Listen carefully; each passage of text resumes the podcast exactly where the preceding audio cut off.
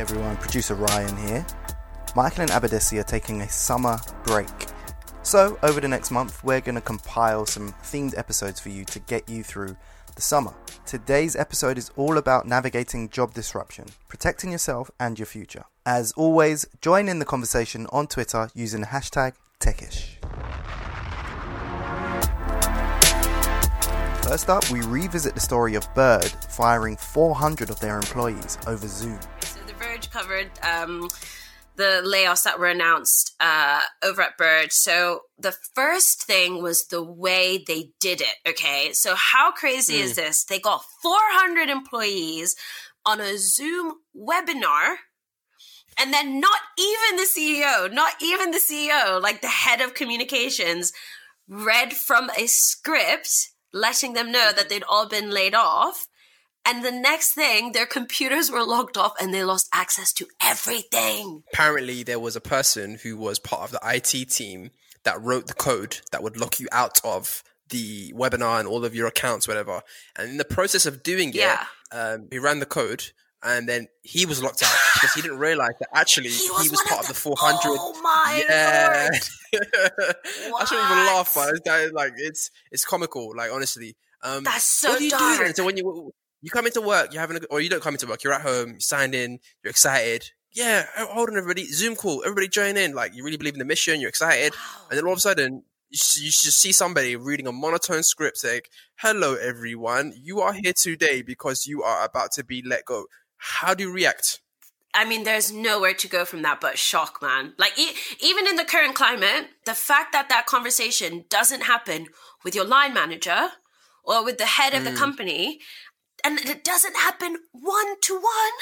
Oh my god, knowing knowing the way that startup people live their lives, like knowing the hours of personal time they would have sacrificed for this company, the mm. weekends, the late nights, like the fact that they didn't have the decency to inform people one to one. I don't care how big your company is. People are giving the majority of their waking hours to your brand to making you a billionaire, millionaire. Come on. Come on, that's so out of order. Yeah, yeah, yeah but, but, it's got to be scalable. You know how we do in tech. You've got to have scalable solutions.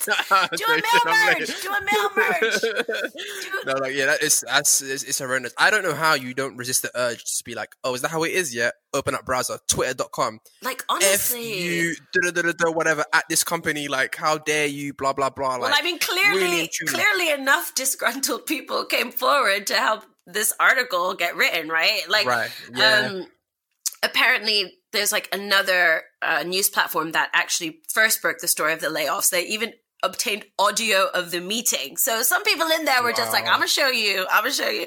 Um, so I thought that was really funny. But how um, messed but up do you think it is that companies that treat people like family, like, "Hey, we're family. Let's all eat breakfast, lunch, and dinner together," like kind of do a mm. little bit of that kind of brainwashing, like spend all your time here, give all your time yeah, yeah, to yeah. this company and it goes yeah. it suddenly like goes to oh i'm one of 400 people on a one-way call being laid off in this very moment. Goodbye.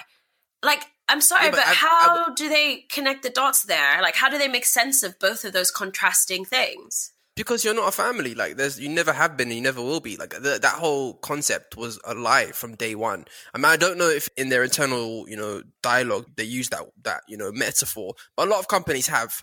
Um, credit where credit's due, actually. So I think Netflix, their kind of corporate culture, mm. there has been some backlash against it, but from what I know, one of the precepts is that listen, we're not a family. You are on a sports team, essentially. Got it. And in a sports team, you need to be a performer, right? Like, and you can be dropped from a sports team, right? And as long as that transparency is there then cool. Like, don't come around like buddy buddy with brothers, with family, with sisters. No, it's not that. Because like, if I don't perform, I'm gone, and my family can't fire me. And I think we just got to go into there, you know, more eyes wide open and realize this is a transaction, and I can be let go. Speaking of um, workplace dynamics, actually, I saw a really cool startup that just launched called GetFrank.com, mm-hmm. um, and essentially, it's kind of like a collaborative platform for workers, but workers only. So uh, essentially we now live in an era where unions no longer exist. So how do you, as workers, let's say you're Uber, uh, not Uber drivers because they're not classified as workers, but let's say you're customer service people at, at, a specific company. How do you do collective action where you're like, actually, we want our wages to go up? Essentially, it's a platform to do union tactics and union activities without actually having to have a union because it's very hard to, to start one.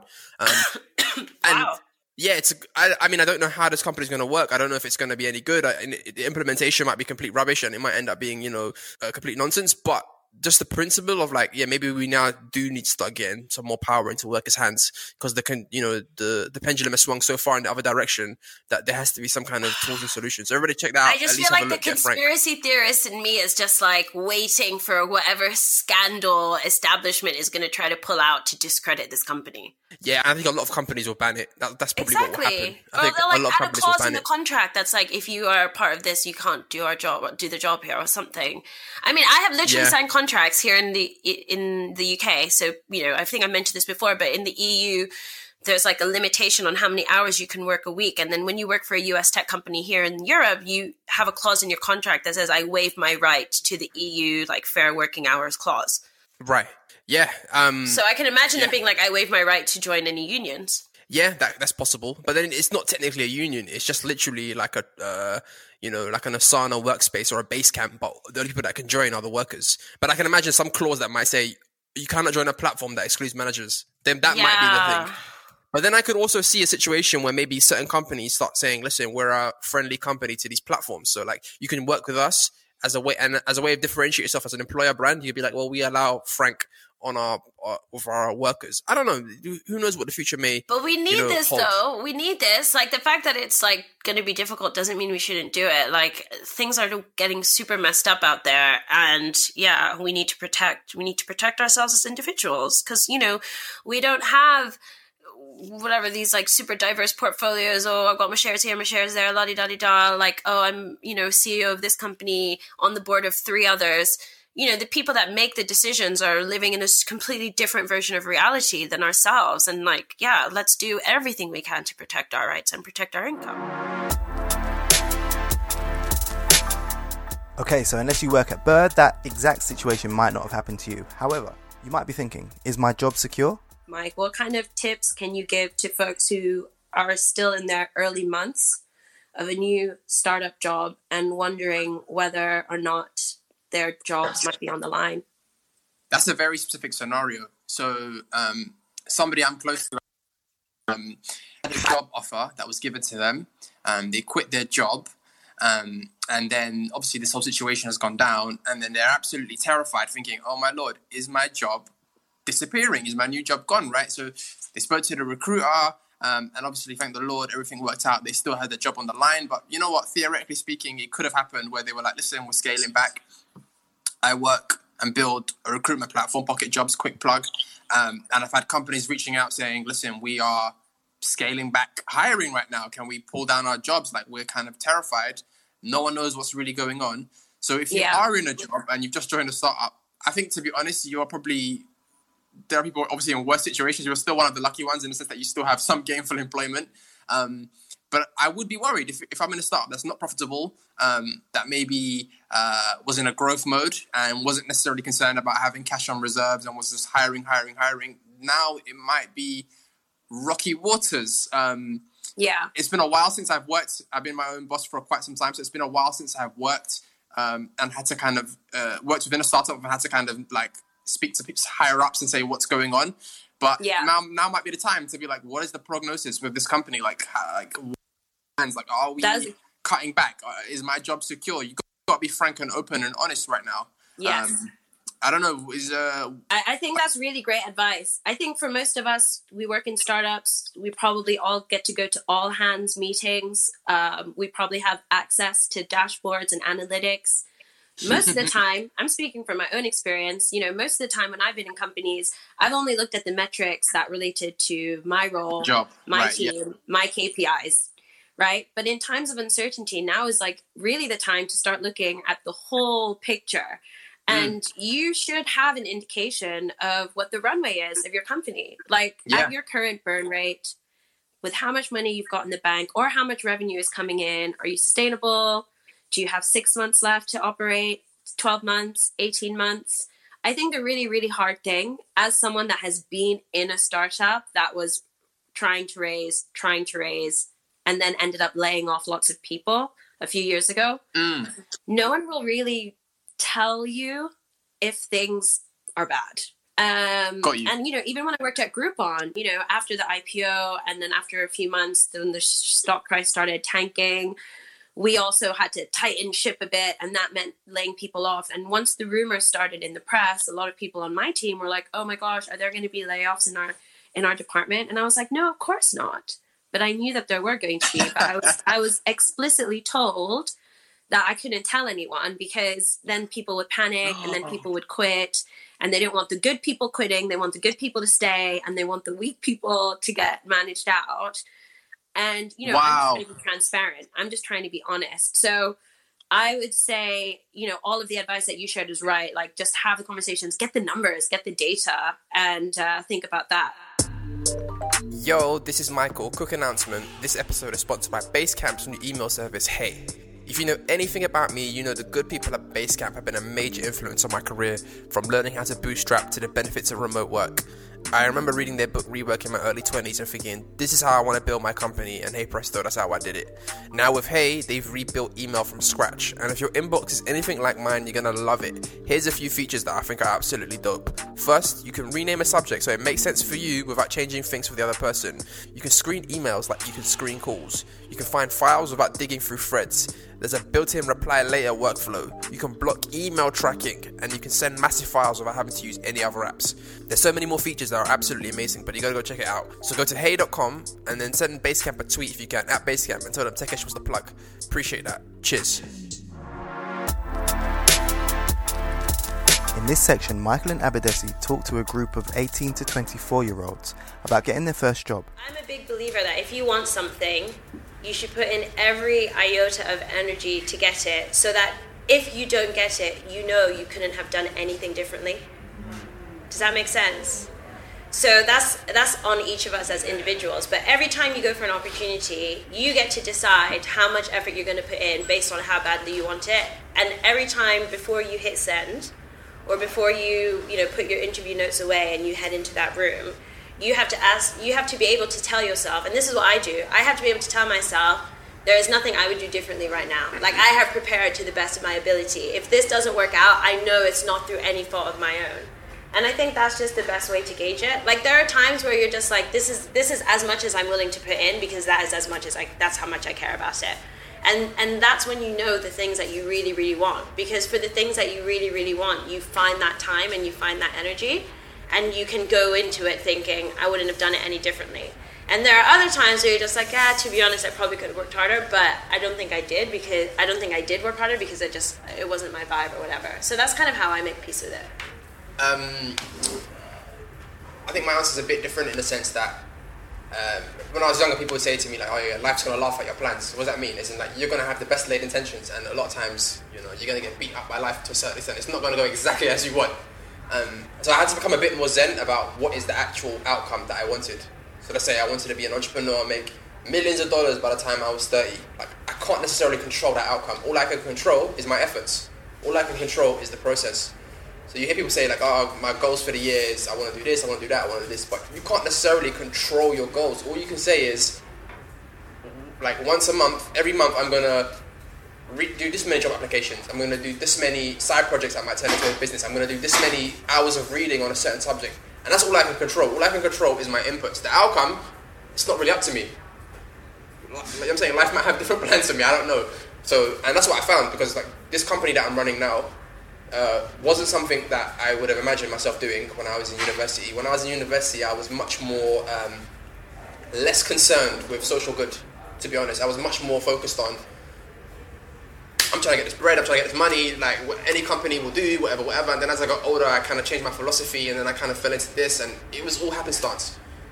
Do you see what I'm saying? And I got in the end to where I wanted to get to, but just by a completely different route. So sometimes having too much passion about a specific outcome, it can be painful because you're not necessarily always going to get what you expect. So all you can control is your your inputs, and just like as long as you're content with like, yo, I did this, I did this, I did this.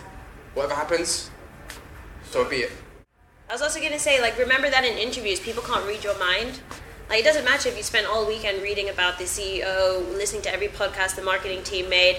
If you go into that room and you don't talk about the things you've learned or share the things you've heard, they're not going to know you did that.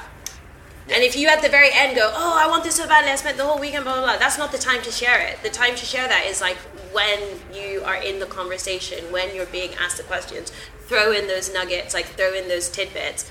But, you know, when I think back to my first interviews, all the best stuff was still in here. I never rehearsed it enough to actually like get it out. And like, you know, you're pitching yourself really in an interview. You're pitching yourself and why they should pick you over everyone else. So don't forget that. Uh, yeah, every, everything is um, everything is sales. It sounds really silly, but like you're gonna have to sell yourself. You're gonna have to sell whatever you're working on. You're gonna have to sell your vision. Um, and like a lot of us come from backgrounds and cultures where you grow up where you're meant to be seen, not heard. And like maybe your parents just say like, "Yo, be quiet, man." Like the adults are talking. You gotta get over that. You just gotta be able to go out there and, and speak your mind and say what you have to do and, and, and pitch. Because that's actually something that I had to unlearn growing up. Because like I wasn't that confident speaking and, and, and saying what I thought my opinion was. Whereas I saw a lot of average, super confident people, all of a sudden they were getting the promotion because they were the only ones putting their hands up to speak. And you just got to drop that hard wiring and unlearn that and just get used to just being like, okay, this is what I think. Um, I'm willing to learn about, like, and this is what I've done. This is what I've learned. This is the podcast that I listen to. And yeah, don't. No one can read your mind, like Abba said.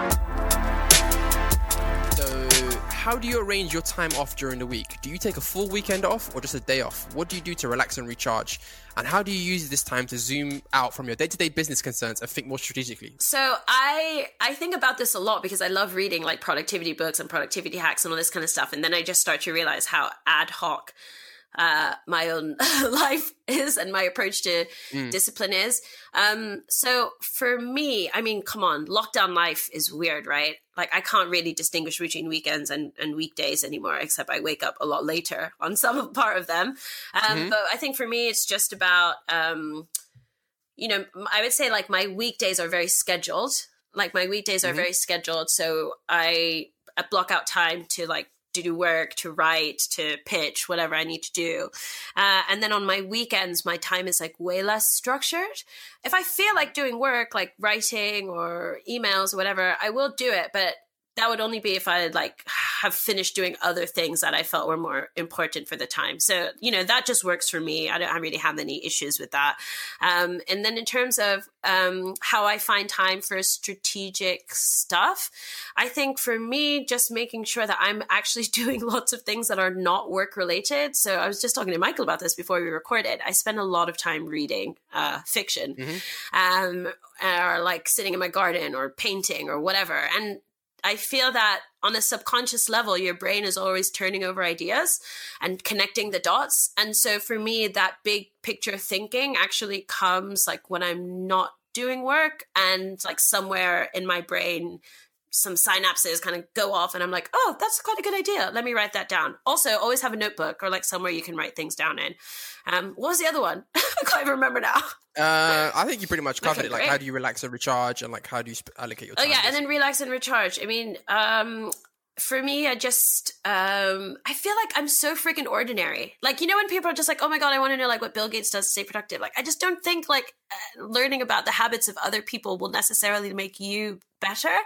And I think for me, how I rest and recharge is very personal to me and what I like to do. So it can be so many different things. Like if I haven't been outside, I need to go outside. If I haven't exercised, I need to work out. If I haven't read, then I need to do some reading. So there are just certain things that really help me like recharge my batteries and they're just things that personally fulfill me and make me feel really good but you know they might not work for you because you're a different person Yeah, I think there's an element of fooled by randomness, like in a lot of this stuff. So, fooled by randomness was a book by Taleb, and essentially, oh my god you're bro it's like, you're bromance yeah, I'm a bro, my bromance. um, what do you call it? It's like, uh, so for example, they, at my previous startup, they would be like, "We're gonna do stand-up meetings because they do that at Google," but like. That actually isn't why Google was successful. You see what I'm saying? So, so, so sometimes asking like asking for these tips and tricks about how do we do this, how do we do that, that's probably not the secret sauce. Like, and you should just do whatever works for you. i love that like it's it's yeah it's like it doesn't actually what we do in the, in those kind of small small things probably doesn't have any material impact on the large scale it just works for us but it might not work for you and i would think so don't get uh, too caught up in like yeah. bill gates does this so i have to do that like no not necessarily I would also say that like if I look at my most productive days, they're quite different. So that to me suggests that like sometimes I thrive when I break my routine. Like sometimes my most productive days have been days where I've like woken up, made a cup of tea and gone straight to the laptop and just done like 3 hours flow state energy boom. But other times, my most productive days have been like when I messed around for ages, like spoke to friends, did a bit of hmm. this, did a bit of that. And then suddenly at four o'clock, like a bit of work anxiety hit me. And I was like, wow, let's just go for this. And then all of the things that happened to me earlier in the day spark all these amazing ideas and then just like boom boom boom boom boom but i definitely yeah i you know again so I, I can't put a template to that but when the flow state of energy hits you like when you get into that deep focus vibe do not interrupt it just keep running Mm. forward because i think so many times we're like like in being like a flow state of like just really like in the zone getting stuff done. And then like i don't know our phone will go off or whatever. Like when that happens to me i'm just like do not disturb mode because i'm gonna run for this because like suddenly you have like super productive stretch of a few hours even more productive than the day before. Do you know what i mean? Mm. so yeah don't Absolutely. underestimate those uh in the zone moments and how you can make the most of them Well, that is it for today's episode, guys. I really hope you got a lot from today's episode. Please do join in the conversation on Twitter, hashtag techish. Support the show on Patreon. Give this show a review, of course, five stars. And tune in next week for another themed episode. See you soon. Peace.